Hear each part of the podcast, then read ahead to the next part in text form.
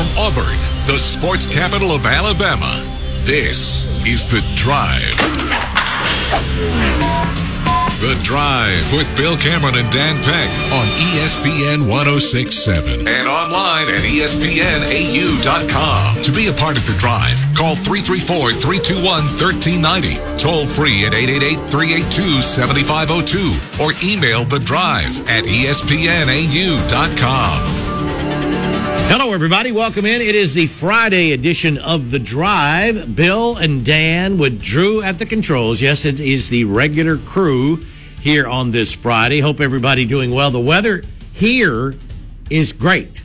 Uh, now that that's that's not expected to hold through the entire weekend, but right now uh, it's great. There's baseball going on, and they indeed decided this morning to go ahead and play two today and uh, they're in the process of um, finishing up game one as we speak in a game in which uh, Auburn clinging to a 10-7 lead. It has not been it has not been a pitcher's duel.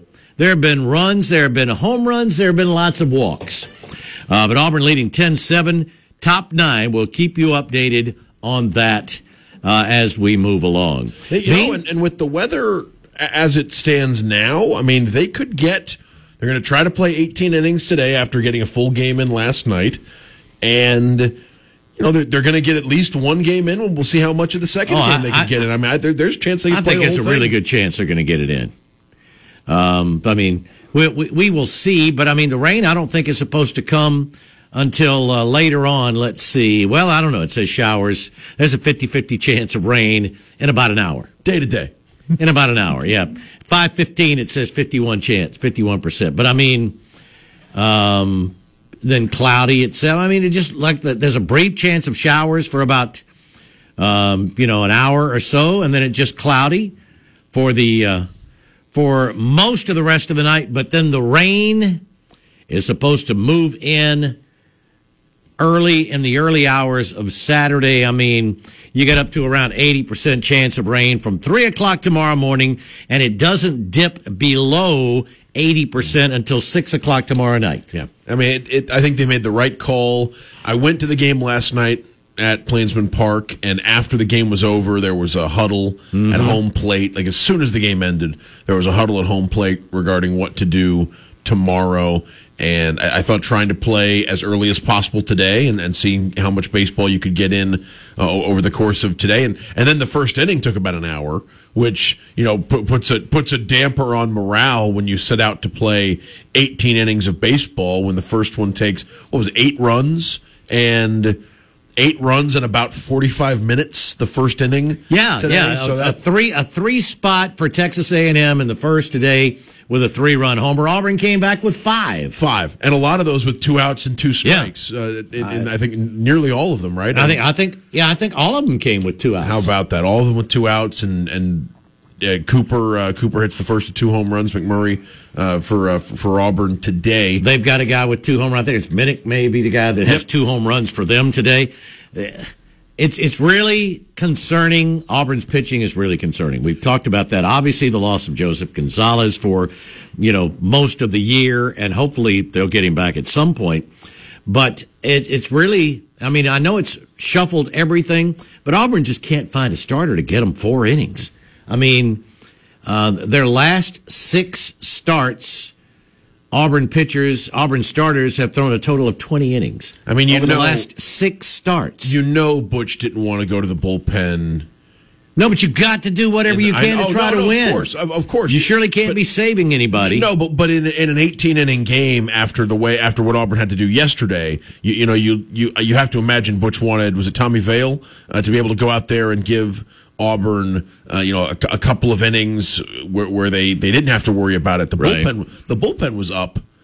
In the first inning. in the first inning, In the for- first inning, for both, because- for both teams. you Oh, know, yeah. is the, is the good Yeah. news. But Yeah, let's see. And, and uh, well, well, it's 10 8 now with one out, and the tying runs are on base. Auburn has issued its 11th walk the the of the day. Auburn pitching has, has walked 11 Texas A&M batters. Today. go ahead, go ahead, run. It's at the plate, right? Yes, the Yeah. go ahead run is at the plate. all right, we'll keep an eye on that. Masters, well, there's nothing going on at the Masters right now, at least as far as golf is concerned. They're trying to clear the trees that fell. They're at 17. and they uh, they've they've suspended action for the rest Yes. of the day, right, because of the weather, and and we, we have a couple of uh, im- impressive sto- scores. Brooks Koepka, Brooks Koepka really uh, playing exceptionally well. I, you know, I was listening to baseball, so I wasn't following along when when all the craziness happened there at the Masters. And Jon Rahm apparently made a run because it was a five stroke lead the last time I'd looked, and uh, it, it's it's three as we're suspended right now with uh, Rahm nine under. Right. I mean, you've you've got Koepka at twelve under, Rahm three back at nine under. The amateur Sam Bennett is in the clubhouse after another Yeah. four under day, back to back four under days for Sam Bennett. He's in third place. Collin Morikawa. Speaking of Texas, I believe he's a Texas A&M golfer. Texas. A&M so senior, yeah, We've Texas been talking A&M. about A&M and, um, and and baseball. Sa- yeah, Sam Bennett, the Texas A&M senior, is uh, is third on the leaderboard after two rounds at the Masters. Uh, Collin Morikawa, Viktor Hovland, uh, Jason Day, Jordan Spieth, Phil Mickelson, uh, Patrick Reed, Adam Scott among the golfers. Just back of those three, you're you're talking about being seven, eight, nine strokes back of Brooks Koepka at that point. We'll see if Koepka cools off this weekend because he's got a uh, a three stroke lead over Jon Rahm and a I mean he's he's, he's you you would think that five under six under would have you within striking distance after think. two rounds at the Masters and instead you're six back of of Brooks Koepka if you're one of those golfers at six under. Now Koepka could cool off over these next two, and, and someone could jump back into the pack. But yeah, right now it looks like uh, there there are three golfers that have distanced themselves a little bit, and then a bunch of golfers waiting to see if uh, if, if those guys can uh, can slip up. All right, uh, we're just getting underway here on the Friday drive. Tomorrow, A Day, we just gave you the weather. Uh, it doesn't look great. That is why baseball was moved. The Frank Thomas induction ceremony has been moved inside the stadium. Um, it will be there on the third floor of the uh, of, of, of Jordan Hare, um, and it's going to be limited to you know the number of people that can fit in there. So, uh, so that'll be going on inside now tomorrow. A day still on tap for 120 You can- and a 60 minute have- running clock. If you miss the dedication, you will still have ample opportunity to see the Oh, yes. statue as it Oh, will yes. sit in Yeah, it's not going anywhere that I In- in I what? can't imagine. in perpetuity. It, it's going to Yeah. be, you know, sitting there at, at, at Plainsman Park. So, yeah, it's too bad the weather didn't cooperate. Hopefully, Frank Thomas understands how. Oh, I think the Big Hurt does. I think he does think too. does. I, I think he understands how, how special he is to the fans of Auburn University athletics and, and, and baseball fans in general. And it's a uh, a really cool honor that uh, that Frank Thomas is getting uh, tomorrow. And, and and I'm sure it's something that people will enjoy uh, for uh, for generations there on Auburn's campus. All right, uh, again, but but a tomorrow for those folks that uh, are going to come over uh, and come in. Just you know, hopefully, hopefully there's a window uh, between you know, say one and three, where folks could get in, get to see a little bit. They could have that practice, and it'll be over. We'll talk about that. We've got audio we can run. We'd love to hear from you, though, as as we get underway here on the Friday edition of the Drive. And once again, as usual, hour number one of the Drive brought to you by our friends at Kia of Auburn on South College and KiaofAuburn.com. Kia of Auburn, where you're always number one. And they're also the sponsor of our hotline. And the number you can call in, and we'd love for you to join us, is 334 321 1390. You can also text the show 334-564-1840 on the drive text box presented by our friends at Southeastern Industrial Contractors. And uh, yeah, hopefully the, uh, the the weather will cooperate for most of the you know, or, or actually, hopefully the weather cooperates for all. Oh, it'd of be the- great of- if it just, window, you know, yeah. sure. But but it does seem like you know weather's going to impact part of the day tomorrow at least. What are you uh, what what are you looking forward to uh, when they're actually on the field tomorrow at A Day? Like what what are you going to be watching for? I sort of go along with what uh, Justin was saying yesterday. I mean, quarterback and receiver. Yep. You're looking to see, you know, who can make plays. And, uh, you know, they may not have a ton of opportunity tomorrow. I wonder how much they'll even throw. I really do. I wonder how much they'll throw tomorrow. If it's rainy, if it's wet, they may just say, all right, we're going to line up. We'll do a few things maybe in some long yardage. It's they true. would. I mean, no, if, if they're, if, if it's windy and rainy, you know, they may not even want to risk it with guys running a lot of routes mm-hmm. and, and doing that sort of thing. I was, if, if the weather wasn't impacting things, part of the reason I'd want to look at receiver and quarterback is just to get a sense of have they have they started whittling it down to a rotation at wide receiver? Are there are there guys getting more looks than other guys at receiver? Because right now, Bill, it, it seems pretty open as far as who's battling for playing time at wide receiver. I don't, I don't know how many I don't know how many scholarship wide receivers aren't in the mix to be in the rotation. Oh, I don't I don't know right of now. one that isn't right. in the mix. I think they all have they all have shots. That's why it'd be great if somebody could step up tomorrow. So yeah, that's what I'll be keeping on. Love to hear what you um, you know, our listeners would like to be, you know, would like to see or what you'll be watching for. Um, wow, it's, it's, it's getting a little tense over at, uh, at, at Plainsman Park. Bases loaded, one out back to back walks, walks 11 and 12 on the day, and the next batter's 2 and 0 after a pitching change. Uh, it's 10 8 still, so the go ahead run is on base. Yeah, 3 1 now. Uh, the the go ahead run is at first base. Auburn desperately needing. I tell you one thing they have gotten today. Uh, they've they've made they've had four double plays. That's one way where with 12 walks you still have a chance to win the game. But boy, they desperately need to, uh, a ground ball at somebody. Full count with went, the bases loaded, 10-8 Auburn top nine. Went to Parker Carlson in this uh, yeah. in, in this situation. They're they're just asking yeah. is is anybody down there? Uh, you know. So if anybody Mayday. answers the phone, come on in.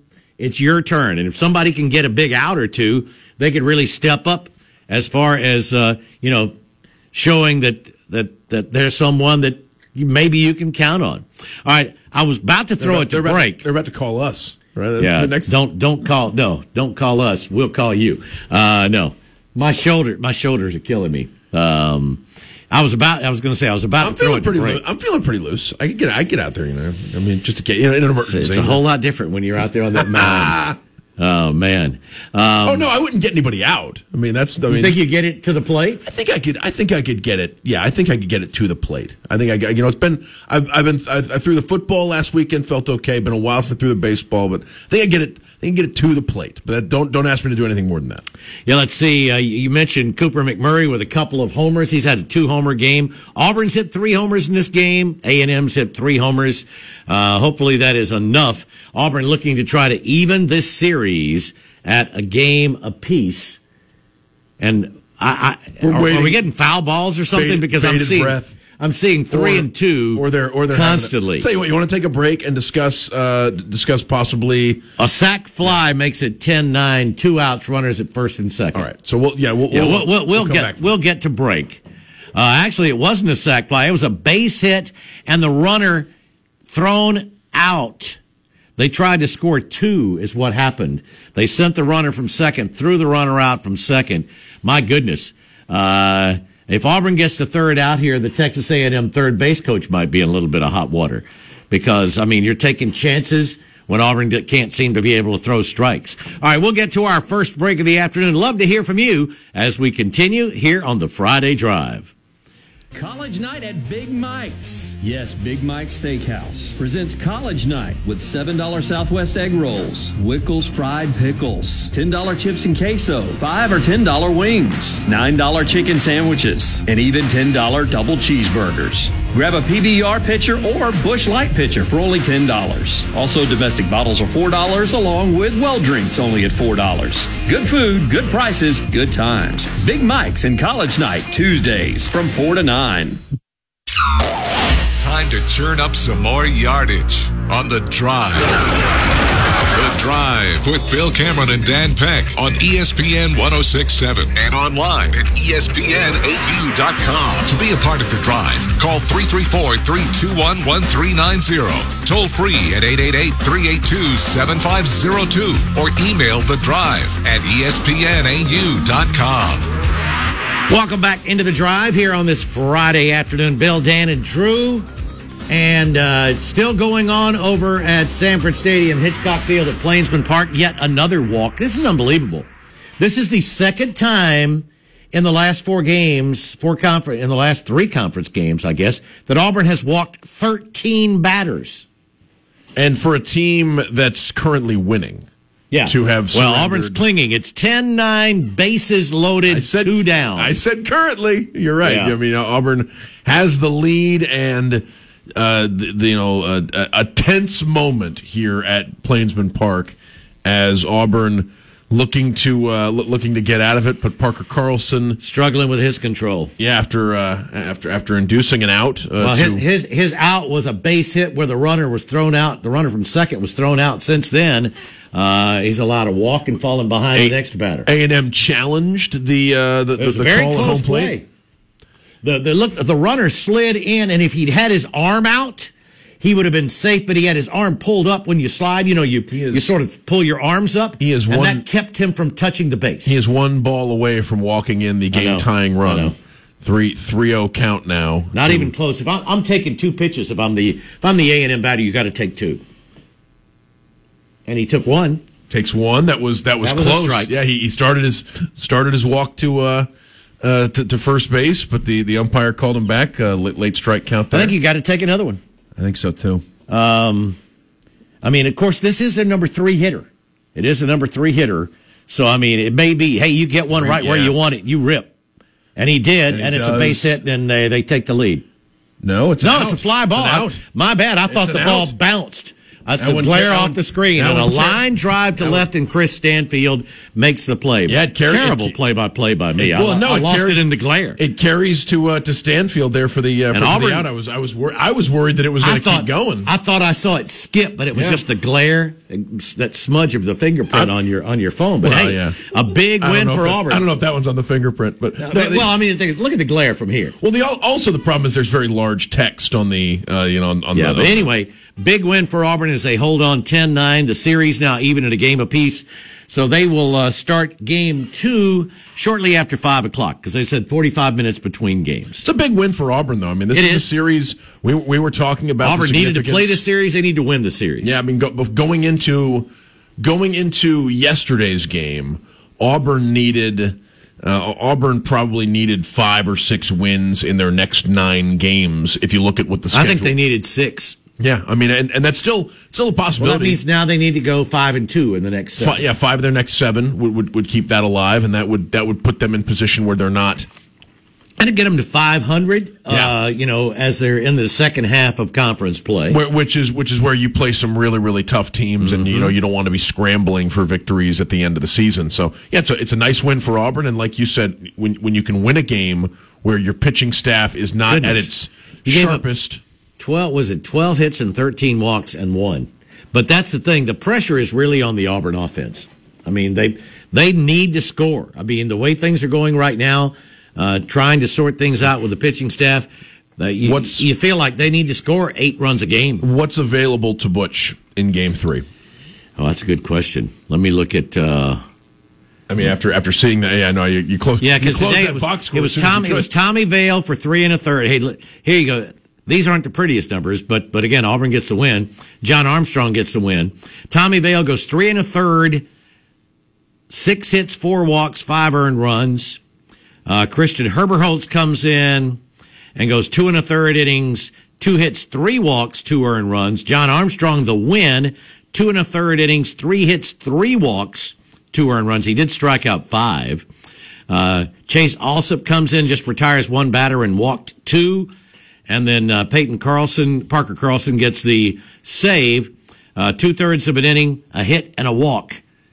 And uh, he picks up his first save, I believe his first save of his collegiate career. Right, and so now Auburn will be uh, tr- trying to, uh, to to to navigate nine more outs against Texas A&M after having used six pitchers in the first game of today's doubleheader. And again, in case you missed the doubleheader news, weather tomorrow looking like it's not going to cooperate for baseball, so they're going to try to No, no, much wiser to try to play it today. Looks like looks like there's a very good chance that they'll be able to get game and completion. and they are they're allowing you to use tomorrow's tickets. So if Yeah, you have, either either today's or tomorrow's tickets get you in. They're not clearing the uh, the stadium. All they would ask is that if you have reserved seats for for the Saturday game, those would take precedence for the game for game two here this afternoon.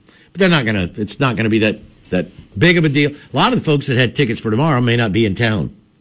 Right. So if you have a if you have a ticket uh, for Hey, if you had a game- ticket for tonight and couldn't go because it was earlier, Yeah. you can go over and go to the game, uh, second game of the doubleheader. You can do that as well. So if you had if you had tickets to game two or game three, they will let you use them to get into uh, the second game of today's doubleheader, which is the third game of the series between Auburn and Texas A&M. And Auburn going for the series win after Right. beating Texas A&M 10-9 in a game that started what three and a half three and a half hours Started ago. at one o'clock. Yeah, I mean, and, and a uh, a game That's that what happens. I mean, you get in games like this, have to have so many pitching changes. You know, they haven't put in all the rules that we've seen in Major League Baseball in college. They, they've had a pitch clock for a while. Well, I think they were right around 40, 45 minutes in the first inning with Yeah. no with no pitching changes, with two pitchers going out there and just having a hard time getting outs. Eight runs were scored in the first inning of today's game, and, and Auburn, uh, uh, yeah, a couple of well, a couple of home runs from Cooper McMurray, and Auburn uh, able to, uh, to, to to get the bats going and hold off A and M there in the ninth inning uh, to win uh, the, uh, the the second game of the series. What's going to be really interesting now uh, for tomorrow, we talked, you know, a little bit about A Day and how it's going to be limited, but they're going to go ahead and do it there in the stadium. I'll be really interested to see, how, you know, if all the expected recruits show up tomorrow. I mean, this figures to be a big recruiting weekend. Huge And- recruiting and, not weekend. just and not just for football. I mean, it's a big recruiting weekend for football. Obviously, spring football games are an opportunity for a coaching staff to have. I mean, they, earlier in the week, right? There have been reports about how many uh, how many different highly regarded 2024 2025 prospects could be coming to Auburn for uh, for, for the A Day game. It's also a big weekend in recruiting for basketball. It's a it's I mean it's Denver Jones is is believed to be uh, in Auburn right now. Yeah, I believe, believe he got in town yesterday. Th- This is a it's a big weekend in the transfer portal, you know, across college basketball. A lot of lot of players taking official visits, a lot of players deciding to what the this is the first weekend that a player in the portal can take an official Yes. visit, right? Because you had unofficial visits going on during Right. the NCAA tournament, but this is the first weekend of official visits for basketball players in the portal, and, and Denver hosting Auburn hosting Denver Jones among other players that could be uh, out there in, in, in different parts of basketball. And that's it's an important uh, it's it's it's an it's an important time for a coach who's trying to restock his roster, like Bruce Pearl, uh, after uh, the uh, after this past season. 334 321 1390. That's the Kia of Auburn hotline. Let's get to it. And John is up first. Hey, John. Hey, good afternoon and uh, happy Good Friday. Hey, John, abs- Absolutely. absolutely, and to you. I had a uh, question for y'all. Uh, last night I was watching the Auburn game, and uh, I thought we had a chance to win there, but that uh, dissipated and we lost. But anyway, I noticed that our catcher's batting average was 138 30 games into the year. How long can you sustain somebody in the lineup hitting 138? That's a very good question. Nate had uh, Nate had uh, been taken out of the lineup a little over the last couple of weeks. You'd seen more of Carter Wright, even seen Ike Irish behind the plate. One thing, one Carter reason- Carter started today. Yeah, he did. Started started uh, game one of the doubleheader today.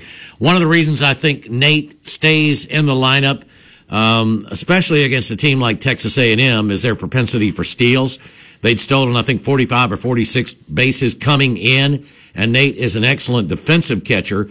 Uh, he's, he's he's has a good percentage of throwing out base runners, but yeah, it, it's it's been uh, How- it, it's it's been more than a struggle for him at the Bill, plate. let, let me ask you: How commonplace is it around college baseball to have someone who is a very, very strong interior defensive player, center fielder, shortstop, second baseman, catcher, who is It's more a, it's a below average? It's not very. It's, or- it's or not. well- it's well not very average? common. It's more likely a catcher than in any of the other spots. But, but yeah, I mean that right now, uh, you know, is is the biggest hole in Auburn's lineup. Well, I mean, I mean he's he's been a productive uh, player in the past. I he has, know, uh, And he's got- he's got some got pop. issue or I'm sure it's got to be. I'm sure it has to be. And you know, we um, coming into the season, he changed his changed his stance. He opened it up an awful lot, uh, and and had a really good had a really good fall.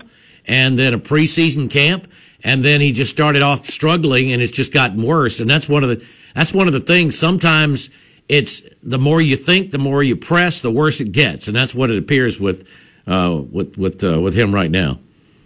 Uh, as the, I haven't looked at the forecast. Is the weather cleared up for tomorrow yet? Now we looked at it just a little while ago. There's uh, about an 85% chance of rain starting at three o'clock in the morning. It doesn't go back under 80% until six o'clock tomorrow night. Now it's not 100%. So, you know, maybe, maybe there will, you know, maybe Jordan Hare will, will be a spot where it doesn't get rain for an hour or two. That would be great. But no, it stays between 85 and 95% chance of rain from, from three o'clock tomorrow morning till six o'clock tomorrow night. Yeah, besides the obvious of uh, having a yucky day, it's uh, it's unfortunate that you got all the recruits Oh yeah. in Auburn, and uh, you're gonna you're gonna have less than a capacity, uh, you know, crowd there. Oh yeah, I mean uh, that, that that's one of the things I'd been thinking. Wow, what a great opportunity because Auburn Spring Day is earlier than everybody else's. You can go ahead and get them in. I, I thought there would be a you know a very good sized lively crowd, but it's hard to expect that with the with the weather forecast. You'll get you'll get the opportunity with I mean because we're not really talking about class of twenty three guys, so you'll get the opportunity to have them on campus presumably. In, I know, in but it'd be football great great Oh, to get yeah. that you know early impression. Absolutely, and that's uh, that that's unfortunate, but you know you can can plan the the best possible picnic, and wet weather can spoil it. All right. Well, I appreciate y'all's time. Y'all have a good weekend. Appreciate the call, uh, John. I wanted to check something because I've heard Hugh Freeze say this twice in the last four days, and I know we've been saying what uh, what the NCAA had said, but I but the NCAA notified its members that the transfer portal window has been changed. It is no longer May first to May fifteenth. It is April fifteenth to April thirtieth. And uh, Hugh said it, Coach Freeze said it at the press conference Tuesday. I heard him say it again on Tiger Talk that we've got to get on this portal starting April 15th. I had not seen that release, so I checked it, and the NCAA has indeed moved the portal. The 15 days this spring are April 15th through April 30th. So um, it's not going to be long before players are jumping in the portal, and Auburn's definitely going to be looking.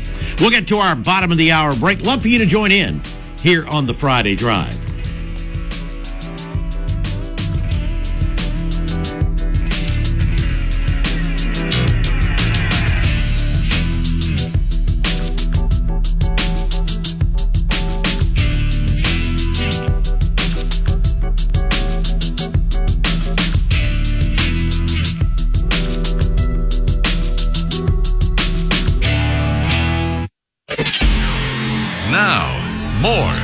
Drive. The Drive with Bill Cameron and Dan Peck on ESPN 1067 and online at ESPNAU.com. To be a part of The Drive, call 334 321 1390. Toll free at 888 382 7502 or email The Drive at ESPNAU.com.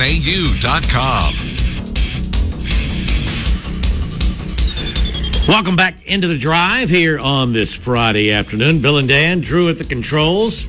And yeah, I mean, uh, as we mentioned going into the bottom of the hour, um, I thought I should check when I when I heard Coach Freeze talking about the portal, saying being open for portal business starting the 15th of April, when the last thing we had seen from the NCAA was that the spring portal window of 15 days was May 1st through 15th, and you found that it has changed just for football.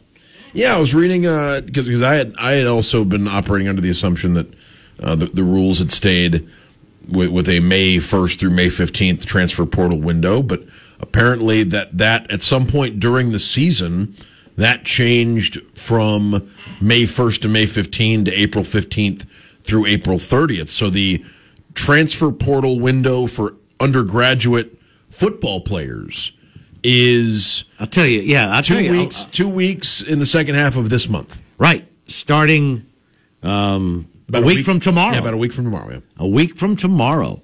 Uh, well, I'll tell you that a, a lot of folks didn't. That sort of slipped under the radar because um, I see uh, USA Today says the second transfer portal window will open up May 1st for college football. So USA Today doesn't know that it had changed. I mean, I guess uh, folks hadn't seen that. Sports Illustrated also says uh, the that's the transfer window. So they yeah. sort of slipped it by. I'm sure all the coaches know. You know, the coaches all know, and it's like, well, why tell? Why worry about telling the media? They'll figure it out when players start committing somewhere players, you know, announce here in the portal and all of a sudden say that they've committed to another school. Right. And, and I still think this is a better system than a just unlimited. Oh, I think month, it's much better. You know, sort of wondering because you remember you had players last year, you had players go through spring practice and then sort of ambush their teams with the news that they wanted to go into the transfer portal. You had players transferring pretty late in the process. Like I do think a a you know a, this is this is a, be, a better system. You also had in 2021 especially you had so many players opt out of the rest of the season or go into the portal midway through the year and I understand why for the benefit of the sport why the NCAA and why coaches would want to curtail that would, would want to stop players from declaring for the transfer portal at midseason and mm-hmm. saying, "Oh, you know, I'm going to." And, hey, and players can announce that they're that they're not going to play anymore. Well, that's what that's like what that. that's what happened yeah. instead. But at least then you don't have you don't have players being recruited right during the season, not publicly, or, or, or yeah, you don't have anything like that happening, or or and, and it also, you know, the, I guess it would be you you give you give an advantage to like you level you level the playing field by forcing the player to wait until the season's over to open mm-hmm. their recruitment because teams that are maybe in the thick of it wouldn't want to recruit in the you know mid season in the in the trade you know there, there's there's reasons why they they would there's good reasons and so I can uh, I, I can think it's a better system than what we have now but they're they're still working the kinks out and figuring out the dates and and, and like you said, there's nothing stopping players from just opting out and saying, "All right, I'm going to stop playing this year, and then when the season's over, I'm going to go into the transfer." Well, I mean, portal. Auburn's had a Auburn's had a couple of players announce that they're going to enter the transfer portal. They can't officially do that now until next week. Um, does, Auburn have players waiting to, to go into the transfer portal? I, I, I was a couple of linebackers, right? Oh, that's right. Is yeah, okay.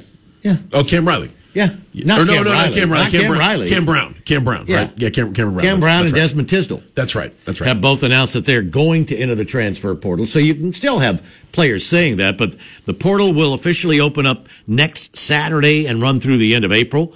Uh, now, I thought you were going to say that Auburn during the season this past year. Oh no, had a couple I mean, of players. I mean during spring training because you because I remember during during the season last year there was talk of well they're trying to preserve their red shirts. It's like no, these are players that have already redshirted that we're deciding uh, they're right. gonna, they're going to opt out of the, the trans you know opt out of the rest of the season and then go into the transfer portal after the season is over. And I, you know, especially if you're f- football's such a physical sport, Bill. Like I understand, even if it even if it is adjacent to quitting on your team or you know whatever you know pe- people have sort of bad feelings in their mouth about, but like I understand why a player who knows he's transferring would say I'm going to I'm going to sit out the rest of the season and then go into the transfer portal after the season is over. You know, it's better for all parties involved. What was strange to us was the coach was then being demonized for not wanting, you know, to involve players that had announced they were going into the transfer portal anymore, right? Like was, they're not going to be part of your program anymore. Why should you? That was that was weren't we? I mean, I don't want to misremember this, Bill. Weren't we the only ones saying that? Wasn't everybody else like? Yeah. Oh, you're, well, you? are right. A lot, a lot of folks were. Yeah, I don't know, but tomorrow. I mean, here's here's what we thought. Spring is has been very important for a lot of these players. Um, I mean, Coach Freeze has has talked quite a bit about what he would like to add. He he's still saying that if the right guy is there, they'd add a quarterback. They'd like a receiver. They'd like an offensive lineman or two. They might might take another linebacker. They're looking for experienced depth and competition from experienced guys here in the transfer portal. Um, I would think since the portal is going to be open in a week, uh, that there'll there'll be a few more players who, after tomorrow's A Day game, announce that they're going to enter it for oh, Auburn. Uh, yeah, I think this could be a busy week. This weekend and the next, well, with the transfer portal opening on the 15th, the next eight days should be pretty busy as far Mm-hmm. as players. And I don't know if it will be as busy as the post as the as the spring. You know, as, as the- Probably not. Probably not. I mean, it's going to take sort of special I don't know how you what, what do you call the two windows? What do you call it? The the, the, the January window and the, the fall and the spring. Okay, well, I don't the, know. The fall window is is one that I would expect to be the busier of the two because that's everybody jumping in as soon as the season is over, and everybody in the portal, everybody who would go in the portal now has had more time to to process it. But uh, no, you could still see you could still see quite a bit of activity over the next month or so. yeah. So uh, we'll we'll be keeping up with that. Um, And what did Hugh Freeze say earlier in the week as far as what Auburn could be shopping for in the portal? Did, yeah, was, wasn't there? He didn't mention quarterback when he was with us in the press conference Tuesday, but he said it a couple of times since that the right, if the right quarterback is available, sure they'd like to add one, but definitely receiver, uh, offensive line, linebacker. Where on the offense you think it would be interior, interior guys, interior I guards? Yeah. I don't think he'd mind a third another tackle though. Um, but I think I think it's primarily an interior uh, guy that he'd like to add. And I wonder if it. I wonder if the priority is we need to improve on the current starting options, or we need to find someone who could be a, a, a as good as those players if called into action as the as the third or fourth guard. Like I, I wonder where. I mean, with with Jeremiah and who I understand has been injured and, and has not been able to participate. You got Tate Johnson. You got Kam Stutts. I wonder if they want a fourth. That you Yeah, I would use. think so. And and may, maybe it's not necessarily a That- fourth. fourth, where you're not having to use a true freshman in Connor Lewis. yeah, and, and I don't know if the, the priority is oh we need a guard who is better than the current three options that are. They need no. I think I think the yeah. I think you're right. I mean, of course, if they can find one that's better, oh. that'd be great. Oh, sure. But if they find one that there's not a big drop off that could give them experience depth. and it would, and you know what? And if it's Now that's different from what they're looking for at receiver. Agreed. At receiver, if they can find somebody who is a playmaker, can be a go-to receiver. Uh, of course, everybody in the country would love one of those, but Auburn very much in the market for that. oh, I, I don't think at receiver they're in the market for someone that would represent.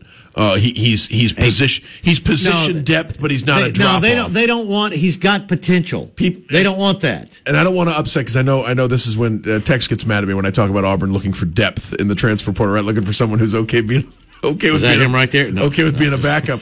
no, I'm not, and I'm not saying that Auburn's like I think at- at guard Auburn has a couple of starting options right now. You'd like to add another starting option, and preferably it'd be somebody Mm-hmm. with. But but it, I think Auburn would, and also at guard, I think Auburn would conceivably take somebody who has no years of eligibility left. Like Auburn would take a because, like you just said, they have some freshmen coming down the pike, and and, and they've they've recruited.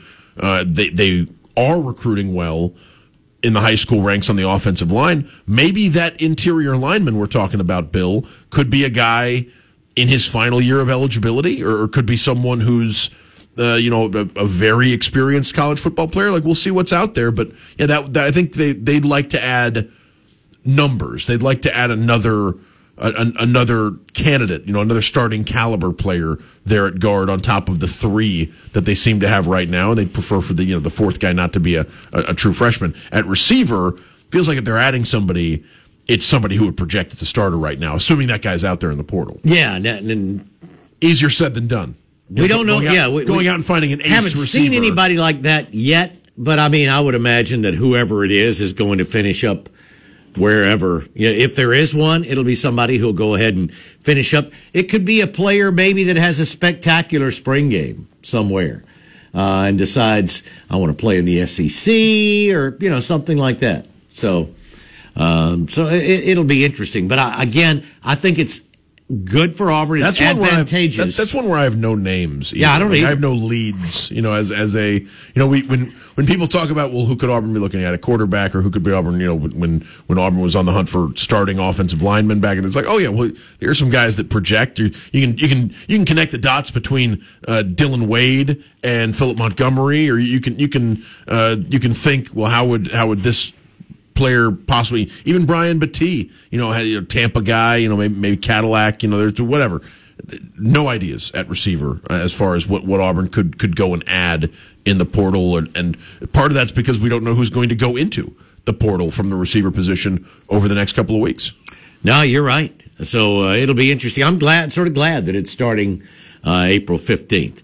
So, um, so, so that's coming up too. Again, A Day tomorrow. We'll look at all the positions. We'll let you hear some more audio. We'll talk about it. We'd love to get your thoughts as to, you know, what you're excited about, what you're concerned about for the upcoming football season. We'll get to our final break of hour number one. Stick with us here on the Friday Drive. Let's get back to the drive. The Drive with Bill Cameron and Dan Peck on ESPN 1067 and online at ESPNAU.com. To be a part of The Drive, call 334 321 1390. Toll free at 888 382 7502 or email The Drive at ESPNAU.com. Welcome back into the drive here on this Friday afternoon. We're about um, 15, 20 minutes away from game two of the Auburn Texas A&M doubleheader, which was rescheduled from single games tonight and tomorrow because of the uh, threat of rain tomorrow. Auburn winning the opener 10-9, a, a wild one back and forth. You mentioned it. I mean, eight runs in the first inning, three for Texas A&M. Auburn came back with a five spot. Auburn added three more in the third to make it eight to three. Boy, that's the uh, that's the same that's the same score that Auburn led by last weekend down in Gainesville. Uh, but A and M came back two in the fourth to make it eight five. Auburn scores a run bottom of the fifth, make it nine five. A and M a two run homer cut it to nine seven. Then Auburn made it 10-7 in the bottom of the sixth, and nothing else until the top of the ninth when it really got dicey. As uh, Auburn finally, uh, after allowing two runs and walking three more batters to give up 13 walks in the game, are able to get out with a 10 to 9 win. And now a big rubber match between the two. Can remember if you uh, if you had tickets to either tonight's game or tomorrow's game, you can get in to Game Three in the Auburn Texas A and M series tonight as. Uh, as they're they're not going to be able to play baseball tomorrow. Looks like the weather could go up. I mean, uh, tomorrow, the next couple of hours, Bill. You know, I think I think we could have. Oh, I think there's a really good chance they're going to get this ball game Yeah. in. I mean, the, there's a there's a, uh decent chance, or like a 50-50 chance of rain for about an hour, but it looks like until late night tonight, things will be fine. There, there could be there could be some ugly looking clouds at the end of the game, but I think you could be overall, uh, you know, able to play it and, and play it with the temperature dropping. It could be a could be a nice night at the ballpark if you're able to go. Yeah, it's going to be in the 50s after being, you know, mid 80s during the day. and like we were saying, if you uh, yeah if you have tickets to uh, tomorrow's game or you had tickets uh, to uh, to game two in the series, uh, they're they're going to let you in and uh, and and hopefully uh, now now there's what there could be uh, there could be somebody in your seats. Right, but uh, you know everybody. Everybody. Well, that's figure- true. Just, uh, I mean, you know, whatever. Make do. row- I, I don't. I don't have a problem if if I get if I get to a game, a baseball game, and somebody's in our exact seats. If there's seats around, I'll go sit there. I, I'm not one that's going to try to shoo you out of my seats. I used the I used, Especially- I used the Bill Cameron seats last night. I was going to say, well, I, I sent those seats to you, so That's that's, right. that's that's you know you had those. Seats. You were aware. What bothers me is people that that get to games late. I'm talking halfway, midway through the first half in basketball, or the third or fourth inning, and then expect to have their seats. If you're not there when it gets started, just find the best available third. seat. I don't know. Maybe maybe it's the Los Angeles in me where I'm okay with third inning, but I think maybe, maybe after that, like I feel like once the once the Why once the should third's why should over, good seats just stay vacant?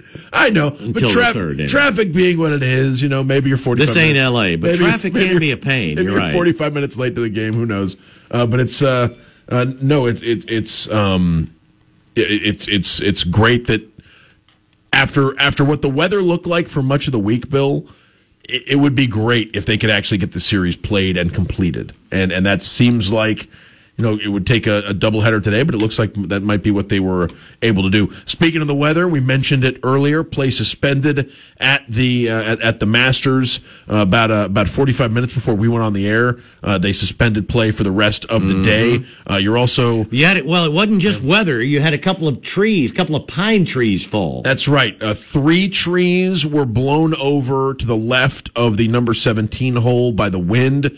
Uh, no injuries uh, reported. Augusta uh, just put out a statement in the last 10 minutes or so. Uh, that they can confirm that there are no injuries. Uh, the safety and well being of everyone attending the Masters tournament will always be the top priority of the club, which will continue to closely monitor weather today and through the tournament. The second round has been officially suspended. Play will resume tomorrow morning at 8 a.m. Eastern. Ticket gates will open at 7 a.m. Eastern as scheduled. A uh, yeah, really scary. And and uh, Bill, have you seen the video? No, the, I have not. Oh, you want to you want to react to it live as I as I show it to you here on my. So here's here's Bill. I read the comments from some. I read the comment from from some folks saying if the wind had been a little different, uh, they probably wouldn't be there talking about it. Right. So so there are some golfers and uh, and and here's Bill. Take take a take a look. See here is I'm gonna I'm gonna show the show the video of the.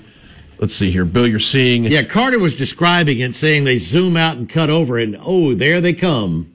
Yeah, and and good unison. That was a nice synchronized tree falling. Right, and you see how I mean how close those trees land. Oh, yeah. big, big trees, and they land Tall, tall pines. really Yeah. close to a couple of the patrons. And how about there's also a uh, a tent with a couple of cameramen Mm-hmm. in it, and the and the tree lands pretty close to that as well. So I mean, it is a uh, fortuitous uh, occasion there at Augusta that that no one is injured uh, from that, and play suspended the rest of the day. Brooks Koepka leading the Masters after two rounds, twelve under. Three shot lead, yes, over Jon Rahm.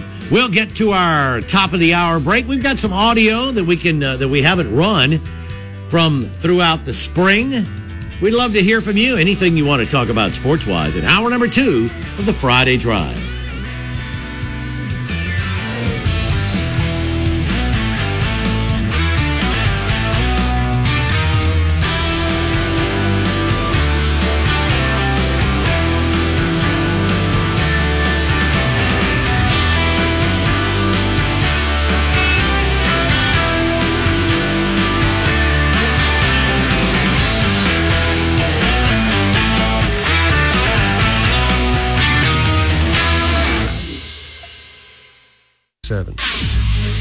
ESPN 1067, WGZZ HD3 Waverly, and W294AR Auburn Opelika.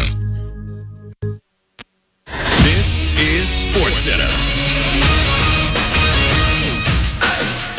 I'm Doug Brown. The second round of the Masters is suspended for the day by weather and scary moments at Augusta National as two huge pine trees came down near the 17th tee. There were no injuries. Brooks Koepka holds the lead at 12 under, three ahead of Jon Rahm, four ahead of reigning U.S. amateur champion Sam Bennett. Tiger Woods is two over, right on the projected cut line, trying for what would be his record tying 23rd straight Masters cut. Mavericks guard Kyrie Irving and four of his teammates will sit out tonight's game against the Bulls. ESPN's Brian Windhorst on what the team might offer Irving to stay in town. I do think the Dallas Mavericks are prepared to offer Kyrie Irving a maximum salary, but I'm not so sure they're willing to offer him maximum years, hmm. Which would be five years, $270 million. Brian Windhorst on KJ and Max. Dallas needs to win its last two games and get help to get into the play-in tournament. Giannis Antetokounmpo of the Bucks is out for tonight's game against the Grizzlies with a sore right knee. ESPN Radio is presented by Progressive Insurance. At Progressive, they're making things even easier to help you bundle your home and car insurance together so you can save on both. Learn more at progressive.com or 1 800 Progressive.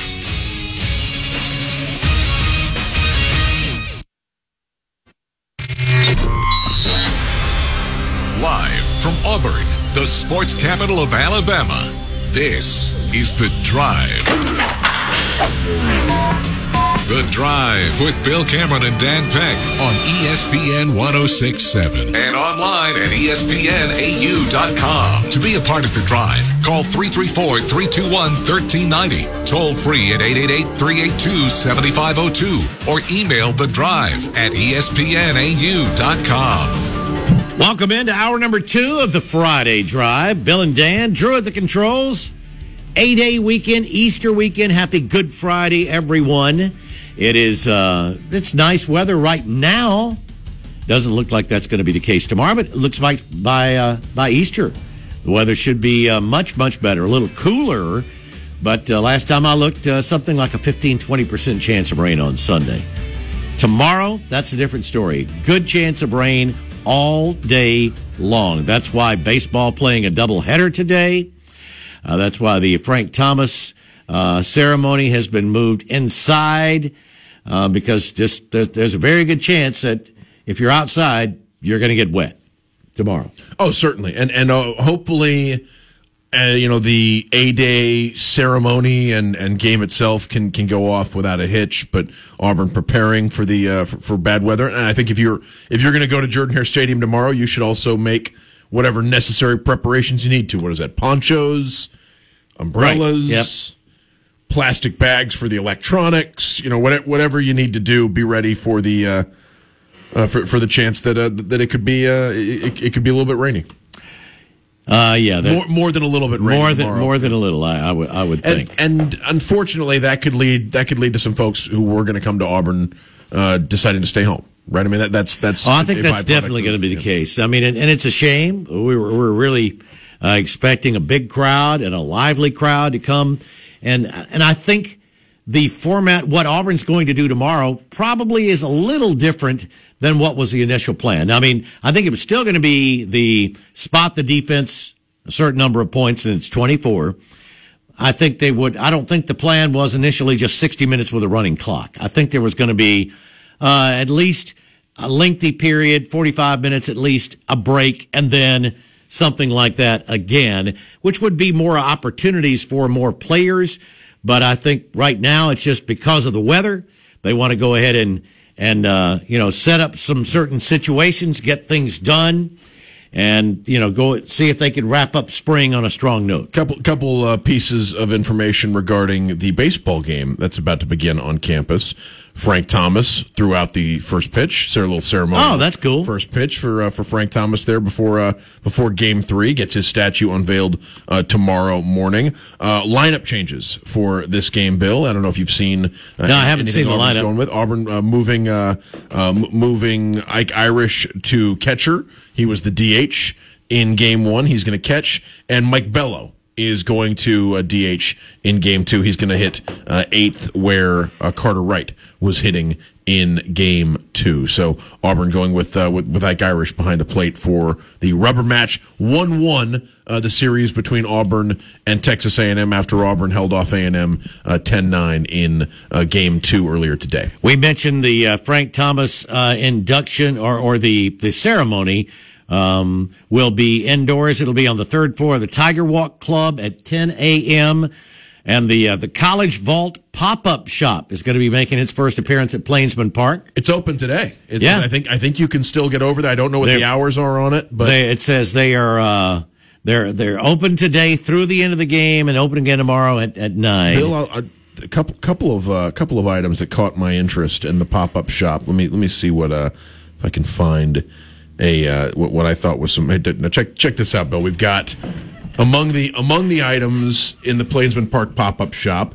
We've got the old school looking Auburn Frank Thomas. The, right? the yeah, white a lot of Frank Thomas uh, memorabilia about- or Frank Thomas apparel. How about the sky blue Auburn baseball hat it, with yeah. the with, with the orange with the orange block font, which uh, w- which I thought was uh, was was was. That's- I, I, I thought that was a, a sharp looking item among the Yeah, I'm things. they trying to remember. I don't know that I could. I don't know that I recall seeing that being worn. You know, someone shared a picture earlier today of of Auburn in the what did w- w- was light light blue would have been. I mean, you got to go back to the '80s, right, for Auburn baseball in Yeah, in in light blue. But yeah, that was uh, yeah. There's and, and I saw a little bit of a crowd around the the pop up shop earlier today. But yeah, I would encourage folks to uh, to check that out if they if they get the chance.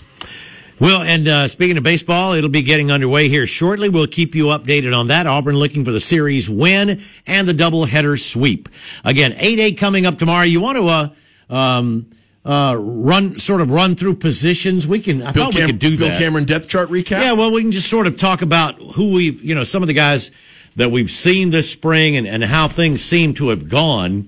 Uh, we'll, we'll do more of that Monday. Oh, and by the way, Monday, we're at Franklin Tire. Franklin Tire. We will, I imagine. Brian Matthews should be back with us on a Monday. Yeah, we're going to talk with Brian Matthews, who's been un- unable to uh, to hang out with us through uh, through much of spring practice because there have been Every Monday has been a, a meeting with Coach Freeze and then an, an hour or so of a viewing opportunity for us at practice.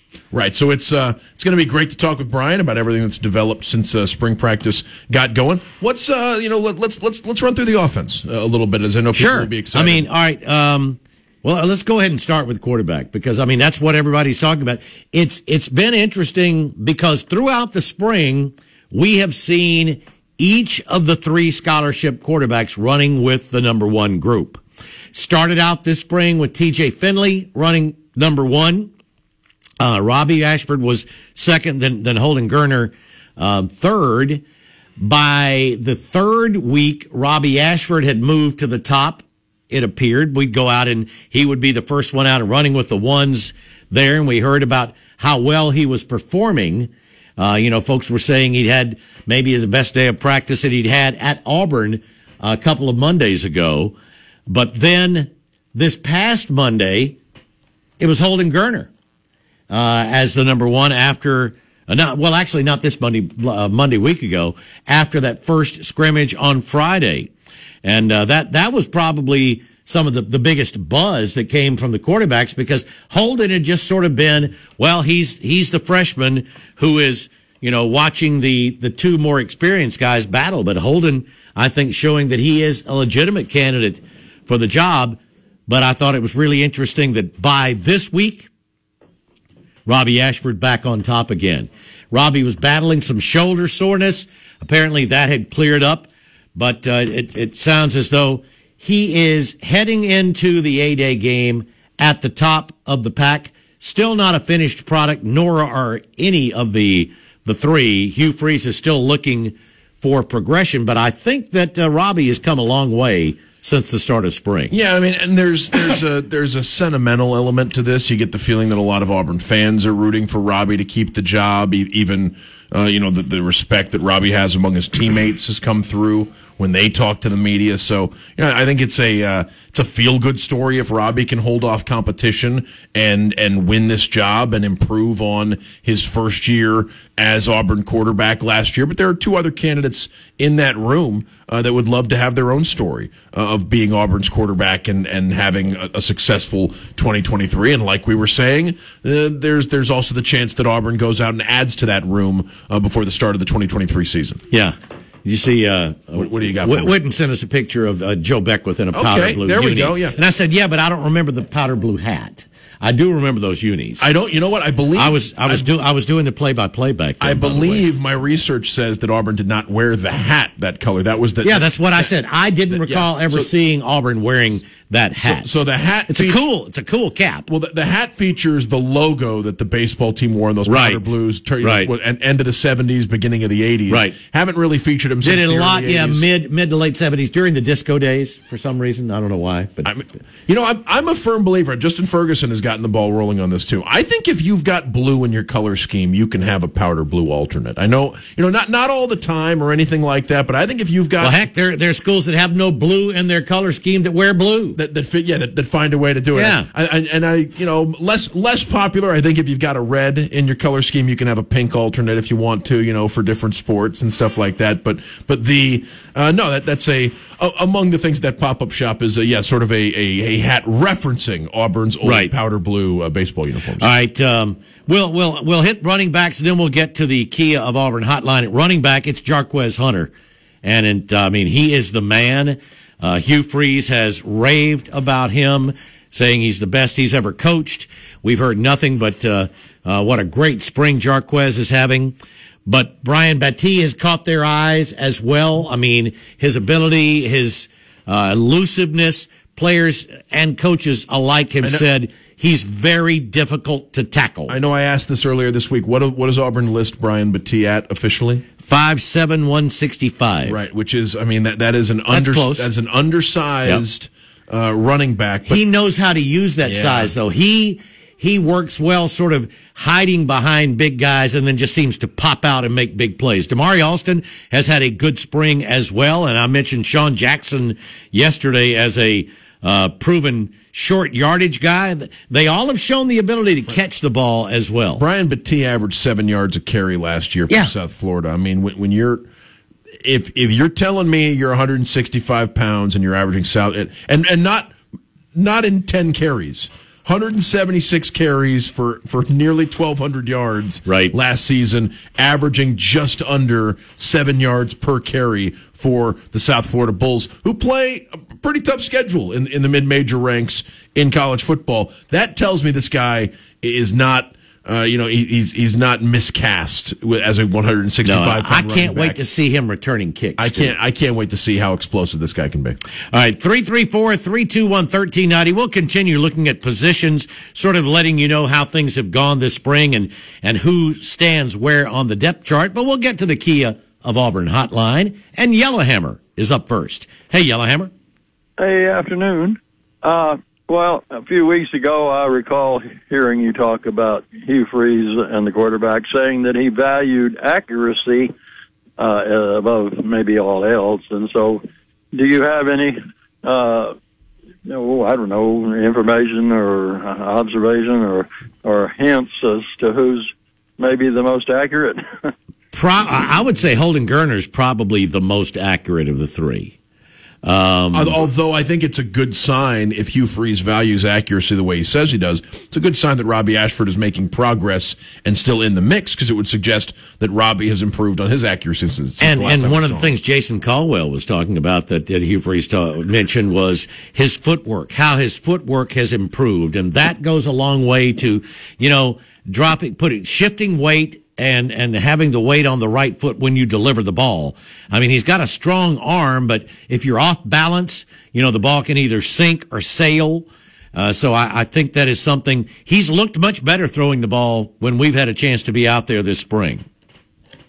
okay, well, uh, I guess still up in the air a little bit. Oh yeah, very very much so. I mean, I think um, I, I'd be surprised if uh, there were a starting quarterback named before the uh, first before the, the week of the first game.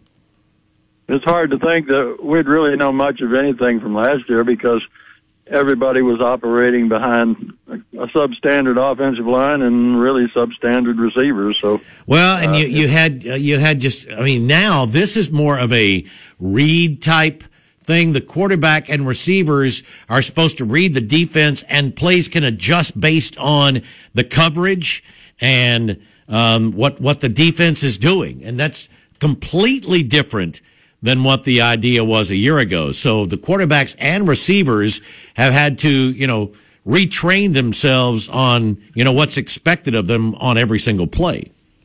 so that's during the play. Might Yes, shift. that's right. Oh, okay, yeah. I mean, there could be a lot of things where if, if things start going one way and the and the defensive back uh, presses plays them tight, then the receiver might go a certain way or know to break it off and head in a certain direction. And the quarterback should know that as well because that's how you get some huge plays that appear to be sort of broken.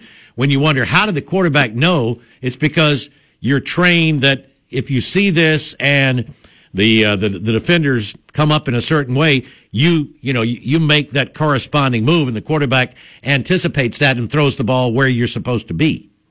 That'd be tough because a lot of that's very instantaneous. Absolutely, it is. Okay, well, I'm glad. That's why it's tough. That's why it's tough to be. It, it takes a lot to be a starting quarterback at, at this level. Yeah. Okay, well, enjoy it. Thanks. Appreciate the call. Yellowhammer, 334 321 1390. We talked about receivers, and it's been interesting. We have not seen an awful lot of, uh, matter of fact, I don't know that I've seen a four wide set while we've been out there this fall. Um, the receivers that we that appear to be the, the ones that are running the most with the ones are Javarius Johnson. Camden Brown when he's been healthy, and Nick Mardner. And, and th- those are three. And, it, and it's uh, interesting. I mean, um, Hugh Freeze calls his receivers one, two, three, and four, with one and four being the outside, two and three being the inside. Um, But uh, just trying to figure where receivers are, that's been more difficult this spring. Um, at one of the outside spots, uh, you know, we've seen Camden Brown and Nick Mardner really be your, your outside receivers, even though we see a lot of Rivaldo Fairweather, the tight end, lining up um, as a receiver as well. The other outside guys uh, are Landon King and I believe Malcolm Johnson was before he got hurt. And once he got hurt, Koy Moore has worked both inside and out. So I've seen him more out um, on the outside lately than in. So I would say right now it looks like Camden Brown and Nick Mardner with uh, Landon King and Coy Moore as uh, the guys behind them with Malcolm Johnson out with the uh, uh clavicle injury. Yeah, You're, and, and well, and, and among the well, you were going to get into tight ends. Yeah, I was yeah, about to get the well, inside. Then, then inside, that, yeah. inside guys, Javarius Johnson and Jay Fair has had a really good, really good spring. He's been mentioned quite a bit. The other two guys inside, uh, Tavares Dawson, uh, uh, Dawson and Amari Kelly. Yeah, tight end. Rivaldo has been a, uh, I mean, he he's been just a shining star. I yeah, mean, I really want to see between the, the players that weren't on last year's team of the pass catchers. You're talking about Rivaldo, Mardner. Nick, Nick Mardner would, would would be in that category. Uh, there, there's also that's Land- it. The, well, I mean, Landon King was barely on. Well, on that's true. But I mean, he was he was there. He had he had a good A day last yeah, year. Yeah, but Landon King and Chick Dawson weren't on the team at the end of last season. They were expressing right. interest in going into the portal. But then you've you've also got the players that that were out there throughout. I mean uh, Javarius Johnson is, I mean, he, he's. I hate describing athletes as underrated because who's rating them? he is consistent. I'll tell you, that's what he is. He catches the ball. Yeah. He gets open. He catches the ball. Get him the ball. I mean, a guy I would want on my team, you know, every, every single season if possible, and someone who, uh, uh, yeah, I, I think could have. If Auburn can iron out quarterback issues, I don't know if there's a player on the team that figures to benefit more from that than Javarius Johnson because that's true. Th- that's that's a guy who you know se- seemingly has the physical tools, can get open, and and is just is waiting to is, is waiting for an opportunity to capitalize. But you know, for for for the better part of I mean, really since since Bo Nix's injury, Auburn has been figuring things out at quarterback for for a year and a half, and, and it's limited uh, how effective Javarius can be. Auburn, uh, the other guys at tight end, man, what a great room Auburn has there at tight end with Tyler Fromm and Luke Deal. Um, uh, you know, they have three seniors, Fromm Deal and Brandon Frazier, and then uh, Micah Riley-Ducker is a very talented young player as well. But, uh, but you know, it's uh, how do you you know how do you get multiple tight ends on the field and still keep a lot of playmakers in? It helps when you've got a Rivaldo Fairweather. All right, so that's a look at the skill players on I, offense. I just, I just slid Bill the news. Yeah, well, I was just clicking on the lineup and and Auburn pitchers. Uh, it's Tommy Sheehan getting the start, and he's already uh, looks like walked in a run as uh, we're we're in the um, what the, the we're top the one, top top, top, one and a single and three walks in Texas A&M on the board. He also has he, he struck out a pair, uh, but golly, it's just the, the lack of now, control now it, is just two two uh, RBI two RBI single for A&M. So three. Uh, three so they got three in the top of the first and in game one. They've already gotten three in the top of the first here in game two. And Trevor Horn is coming in for Tommy Sheehan. Tommy Sheehan does not finish the first, so that now means in the last seven SEC games, Auburn pitchers have not combined for 21 innings. They're averaging fewer than three innings per start over seven conference games. Let's get to our first break. Spectre, uh, we're, we're behind. You'll have plenty of time when we come back here on the Friday Drive live on The Drive. The Drive with Bill Cameron and Dan Peck on ESPN 1067 and online at ESPNAU.com. To be a part of The Drive, call 334 321 1390. Toll free at 888 382 7502 or email us at The Drive at ESPNAU.com. Welcome back into the drive here on this Friday afternoon, 524. And let's get to the Kia of Auburn hotline. And Spectre is next. Hey, Spectre. Hey, um, I went to Auburn undercover and uh, I was looking for that running back that y'all were talking about a while ago. Was his name Batiste? Battie, B A T T I E. Well, anyway, I went to undercover, and, and they still have the 22 roster up. Huh? They haven't updated the, to the 23. I thought some. Yeah, I thought some somewhere on there I'd seen it, but yeah, they may have Yeah, just I may have just to- posted it in a in a message or something. Yeah, I tried to refresh it and everything. and kept getting Tank Bis- Tank Bixby up there and everything. So, anyway, uh, so this guy is five seven. You said right? Yeah, he's he's uh, obviously a little scat back, but I mean he's been an all American. He's been an all American as a kick returner. Um, our our new offensive coordinator knows him pretty well. While he was the head coach there at Tulsa, they played against him, and uh, he ran for I think about 150 yards against them. He's um, you know he's obviously not going to be an every down back at Auburn. But I think he'll very much remind you of uh, the, the Onterio McCalebb, something like that. I mean, very elusive, just Well, a you know- super quick guy. You know, Lionel James wasn't but five six. That's exactly right. So you know, he's still got hope out there. I mean, I think he'll be a good back.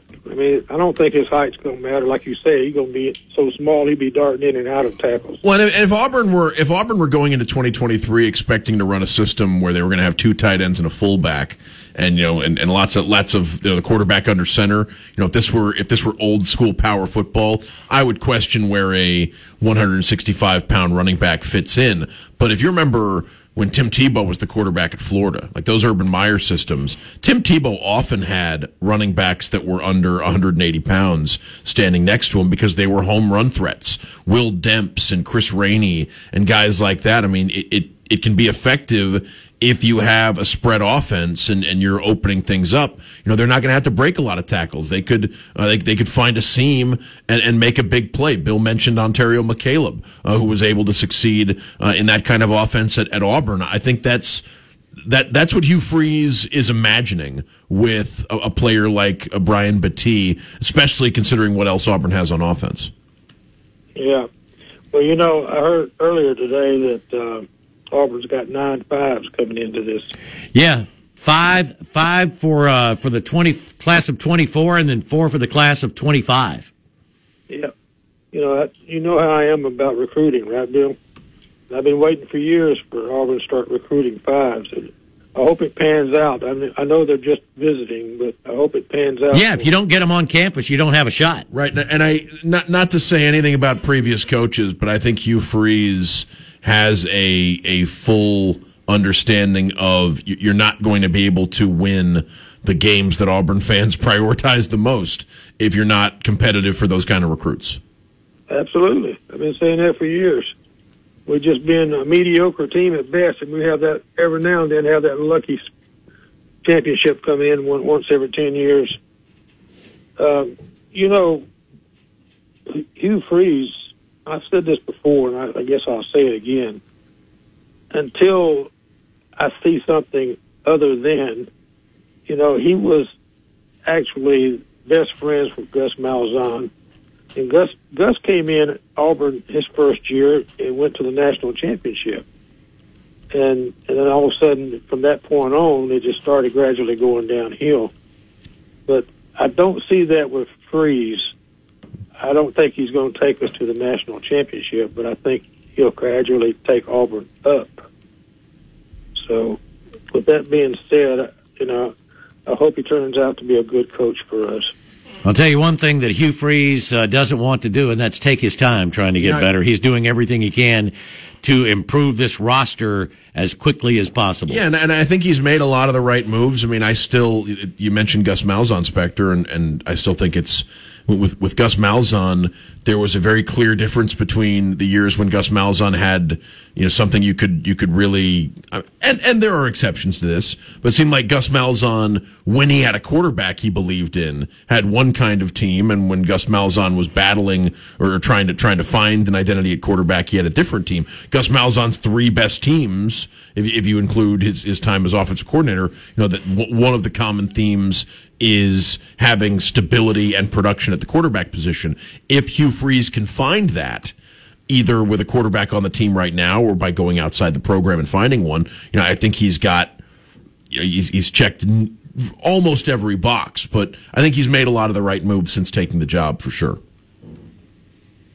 But then I don't know if we're going to see that much at all.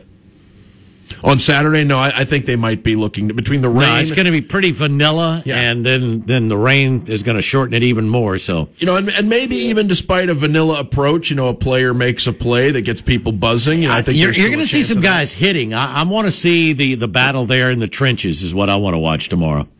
Absolutely. I want to see that offensive and defensive line Mhm. butt heads. Okay, guys. Well, y'all have a nice weekend. Appreciate it, Spectre. You too.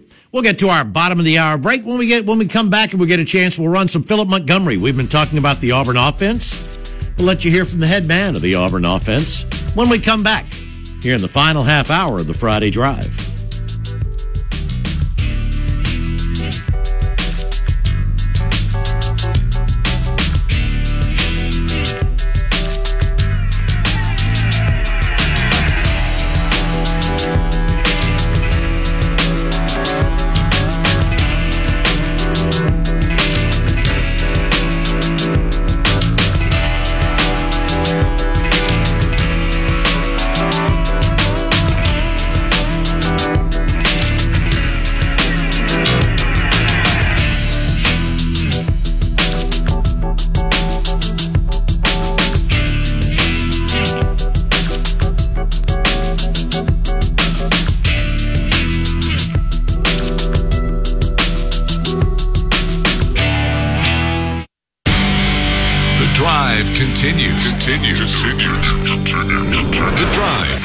Cameron and Dan Peck on ESPN 1067. Online at ESPNAU.com.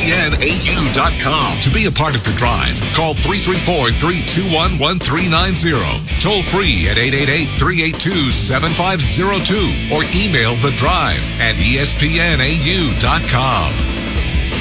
Welcome back into the drive here on this Friday afternoon. Bill and Dan with Drew at the controls. We'll uh, sort of continue looking at the. Uh, we can look more at the depth chart. I, I will tell you. I mean, we've talked a lot about the offensive line, and the, and the newcomers have really been impressive. Dillon Wade at left tackle, Gunnar Britton at the right tackle, and Avery Jones at center.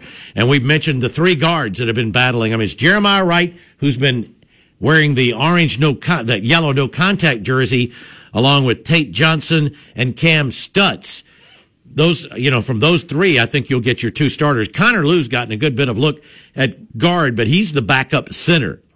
And really, I'd say your your primary players are the three guards we mentioned, the uh, the two uh, the two tackles and center that are transfers. Then uh, Izavion Miller, the junior college transfer tackle, and Connor Lew, the true freshman offensive lineman, and that gives them eight. And I think that uh, they- they'd like to have nine or ten. That's why Auburn's in the market looking for another offensive lineman or two. But that's pretty much a look at your offense. We thought we'd let you hear some of the comments from Auburn's offensive coordinator, Philip Montgomery, as he met with media a little earlier this month. How's- How have you felt like the, the development of the, the offense as a whole has gone, I guess, two thirds of the way through spring? Yeah, you know, I, I think we're, we're making some strides. Obviously, we still got a long ways to go. Um, you know, when you start implementing something that is um, completely new, completely different than what kind of has been the norm um, from around here, takes a little bit more time. And so, you know, we just wanted to make sure we're getting our foundations right uh, and being able to build and add to that as the time comes. You know, uh, really didn't want to rush through the process of it. We want to be, we don't want to be the, the, the jack of all trades and the master of none. So uh, I think we've done a good job of kind of pacing ourselves. Uh, threw a little bit about uh, on them a little bit early, and then we kind of scaled some things back, and then started really kind of trying to be really precise about how we added and what we added as we moved forward. We've heard a little bit about RPO, maybe slowing progression, whether it's with the quarterbacks or the receivers, in terms of learning how that needs to work. Is that a fair assessment? Yeah, I think that's fair. I mean, that's one of the things we kind of scaled back and just trying to make sure that, you know, as you start teaching this RPO type game, uh, you got to make sure that we understand coverages, we understanding where where things are happening, our eyes are in the right spot, and understanding how to adapt routes versus certain looks, and being able to take advantage of what you're getting. So, you know, for us, I think being able to kind of pulled the reins back a little bit on that end of it and, and really focusing in on making sure quarterback wise we're getting our eyes in the right spot and being able to determine what's going to make me do something or not going to make me do something. And then we'll continue to keep generating and working off of that. Phil, you came here, you guys had seven offensive linemen and only one returning starter. Where do you see the nine guys you brought in and how they meshed in? You know, offensive line, I think, has been a real positive surprise throughout the spring. I, I think the guys that we've been able to add to that room have, have made an impact. Um, I think we're more athletic than what we've been. I think those guys are moving well. I think they understand what we're doing up front. Uh, love the way they're approaching practice every day. I think that has been one of our strong suits throughout uh, spring ball, and so we got to continue to keep doing that. Obviously, we're you know two thirds of the way through it, and uh, you know those guys. Uh, we've added a little bit more to them. Those guys have made those adjustments. We want to see them continue to keep raising the bar every day, continue to keep finishing blocks, and, and understanding what that's going to generate for us later. And how much does it add, um, considering you brought one of your own guys with you? Yeah, I think Dillon's done a nice job as well as those other guys, you know, and, and I think those guys are really starting to mesh as a unit. I think Coach Thornton's done a great job with them. Uh, right now, uh, those guys to me are still our strength, and that's where you want it to be, in my opinion. As you start building an offense or you're building a team, it all starts in the trenches, and uh, those guys gelling and coming together, getting on the same page, uh, it's going to be a positive move for us. Was it a surprise to have Tate Johnson kind of back out there a week ago? He was saying that he was probably going to miss the rest of the spring, and yesterday we saw him running with that first unit with the line again. No, it's great to have him back. I mean, he provides such great leadership. You know, he's a guy that uh, works extremely hard, uh, takes a lot of pride about his work and, and, the way he approaches things. And so having him back uh, is just kind of a, a, bolt in the arm for us. And we, uh, I know he's still going to be some limited in what he can do right now, but just have him back in the mix is, uh, is a positive thing for us right now how valuable is, is Avery been coming in and having that veteran presence in the middle, especially when you're learning systems? Yeah, you know, I think with him, he's he's taking a lot of snaps, right, and so. Uh, he's not being surprised by a lot of the different looks and things that we're getting right now from our defense, which has been great. And so, uh, a guy that is uh, can handle those duties, can make a lot of calls, uh, as a quarterback, getting good snaps and knowing where those things are going to be, and especially in the game that we want to play in the RPO system. Uh, you know, you start spraying snaps all over the place, and then you know that that's going to affect the way you are able to run your offense. So, uh, I think his veteran presence in there has been really significant, and uh, will continue to be that way. You talked about the RPO and how important that is for the quarterbacks. What are some some of the checkpoints that you're kind of looking at, and what's what's the importance of being patient with them right now? What are you kind of looking to, to see from them by the end of the spring? Yeah, you know, it's, it's new to all of them, and uh, there's there's a lot of different elements and, and variations of things that you've got to really concentrate on and, and work through. You know, number one is, is putting our eyes in the right spot and putting our eyes on the right guy and understanding what the defense is trying to do or take away from you or where they're trying to add. Uh, but then, you know, the path that you're setting for the back. Um, you know, our footwork, if we're starting to pull the football and we want to throw it, all of those things come into play in this. And so that's all going to happen in a matter of that, that fast. And so being able to correlate those things, getting back to base after I get into this ride position and getting my feet back on platform and being able to be in a position uh, to be accurate with the football and release it in a timely manner. It's not one of those things you're going to be able to sit back there and pat the football. Uh, you got to come up and be decisive in your decision and know where you're going with it the importance of this is because once they get on the field, the RPO game is basically on them, isn't it? It is. Yes. It is. There's there's a that's it's the huge part of what you do, right? And and it's always that cat and mouse game that you're playing with the defense and and trying to figure out where can I take advantage or what are they giving up to to get to the point where they want to be. So. Uh, it, it's a it's a give and take type system, and a lot of that goes on our quarterbacks, and and uh, that's I don't see that as pressure. I see that most of the guys that play this position, they want the ownership of that. And now it's just um, making sure that you're giving them enough reins, but you're not giving so much that, you know, you're always in that tussle back and forth and, and we're making good decisions with the football. One of the things Hugh said last week was that Ashford's, I guess his game is kind of difficult to appreciate in practice because you know you guys don't tackle in practice when he pulls down, you kind of stop the play. So how do you kind of like look at that and I guess gauge what his speed would look like in a Well, there, I mean, there's some opportunities in there where, yeah, the whistle's being blown, and and and that's part of spring ball, and and you know, quarterbacks have got to understand that part, right? And sometimes it's frustrating, especially when you're a guy like Robbie who has a lot of athletic ability to him, and so when he breaks out of that pocket, good things can really happen for us. So. Uh, you don't get to see that aspect or that element that's going to play into games uh, throughout spring ball, so you have to be sure that you're looking at that in the proper way when you're starting to evaluate things and moving forward. And so, you know, Robbie is is a tremendous athlete, and when things break down, boy, he can really make some some plays with his feet. So, uh, we'll we'll continue to keep seeing that part of it. And there's elements within our offense that are going to be able to allow him to use those things. It's just uh, again, even in the quarterback run stuff, you're going to blow the whistle early, and those guys are not going to get hit. And I think, oh, I think he probably would have got through that one, or he would have made this guy miss, and that guy just touches him. Well, eh, you know, whether he really makes that tackle or not, we it's to be determined.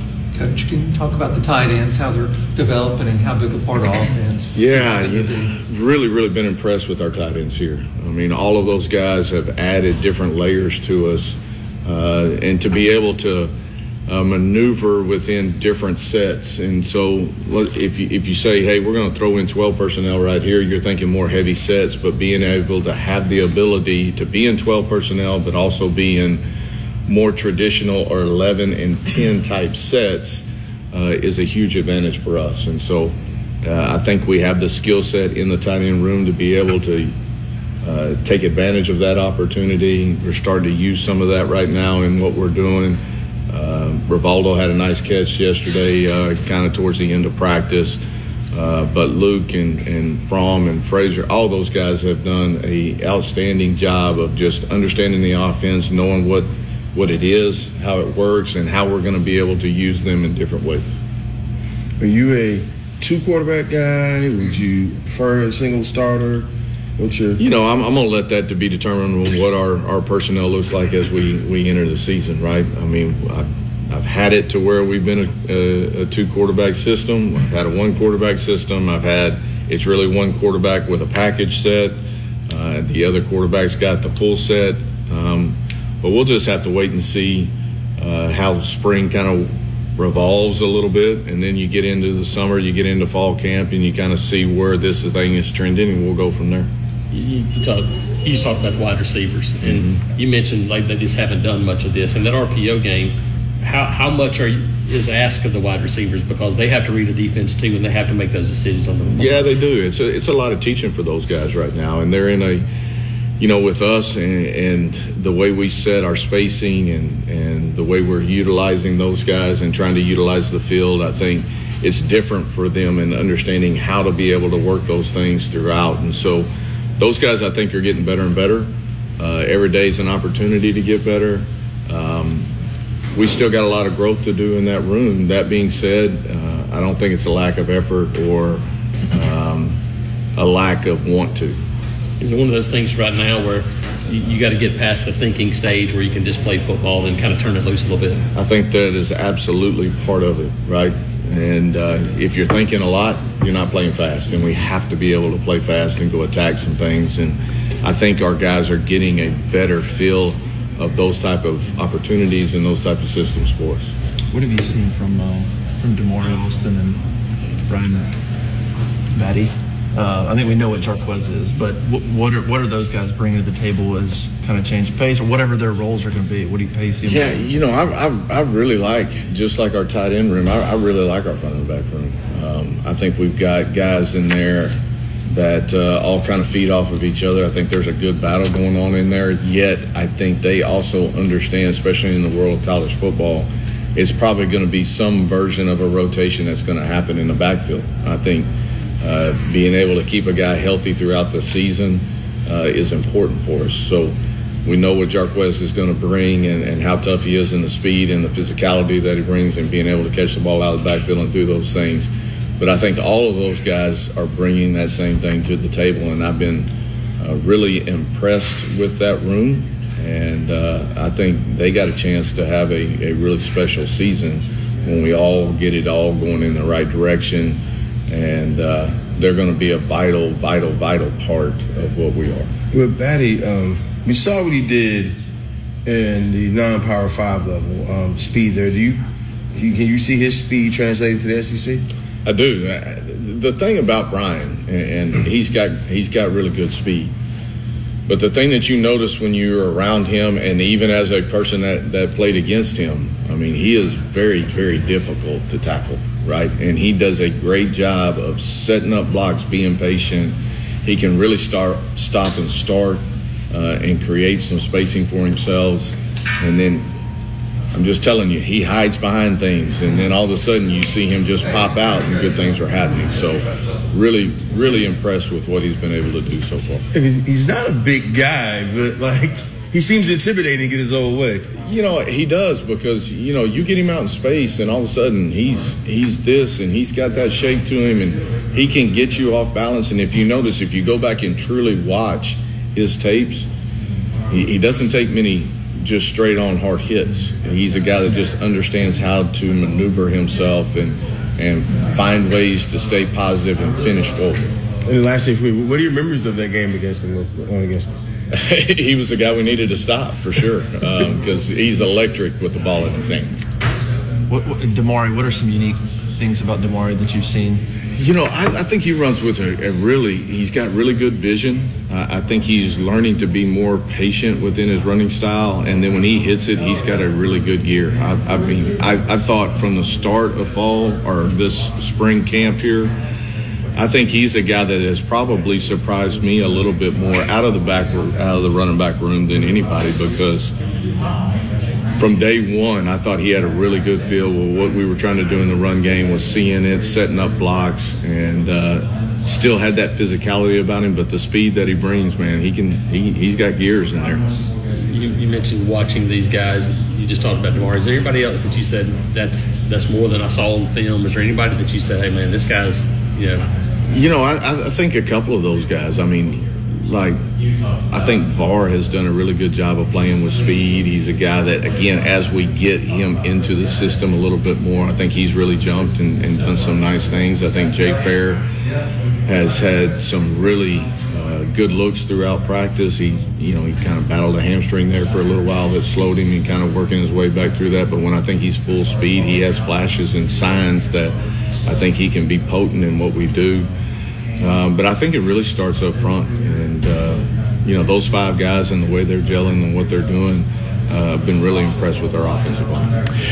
And that is uh, Auburn offensive coordinator Philip Montgomery talking about the offensive line there at the close, as we had said. So uh, they feel very good about that. I again really uh, want to see that matchup of this new look offensive line and the additions. So many additions on the defensive side, especially up front coming up tomorrow. We'll get to our final break of the afternoon. Stick with us as we wind it down here on the Friday Drive. Time to churn up some more yardage on the drive. Drive with Bill Cameron and Dan Peck on ESPN 1067 and online at ESPNAU.com. To be a part of the drive, call 334 321 1390. Toll free at 888 382 7502 or email the drive at ESPNAU.com. Welcome back in. Final couple of minutes of the Friday drive with Bill and Dan. Auburn baseball going to have to try to battle from behind once again as Texas A&M three in the first. Auburn came back with two in the bottom.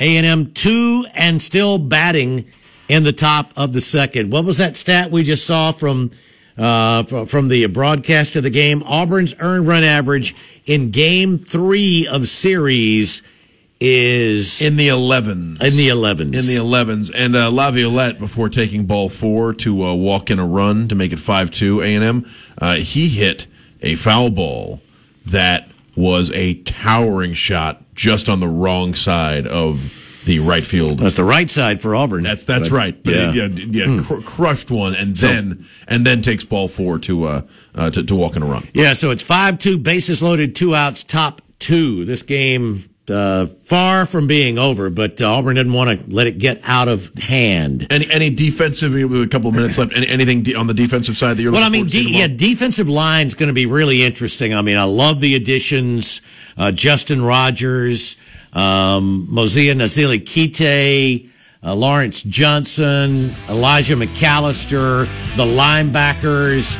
Yeah, I'm I'm excited about the defense. Hopefully, the weather, you know, gives us a chance to to get a, a pretty good feel for what's going on, and hope everybody, you know, that that makes it in town is, is able to get in and, and get out without too much. So, yeah, we'll again Monday.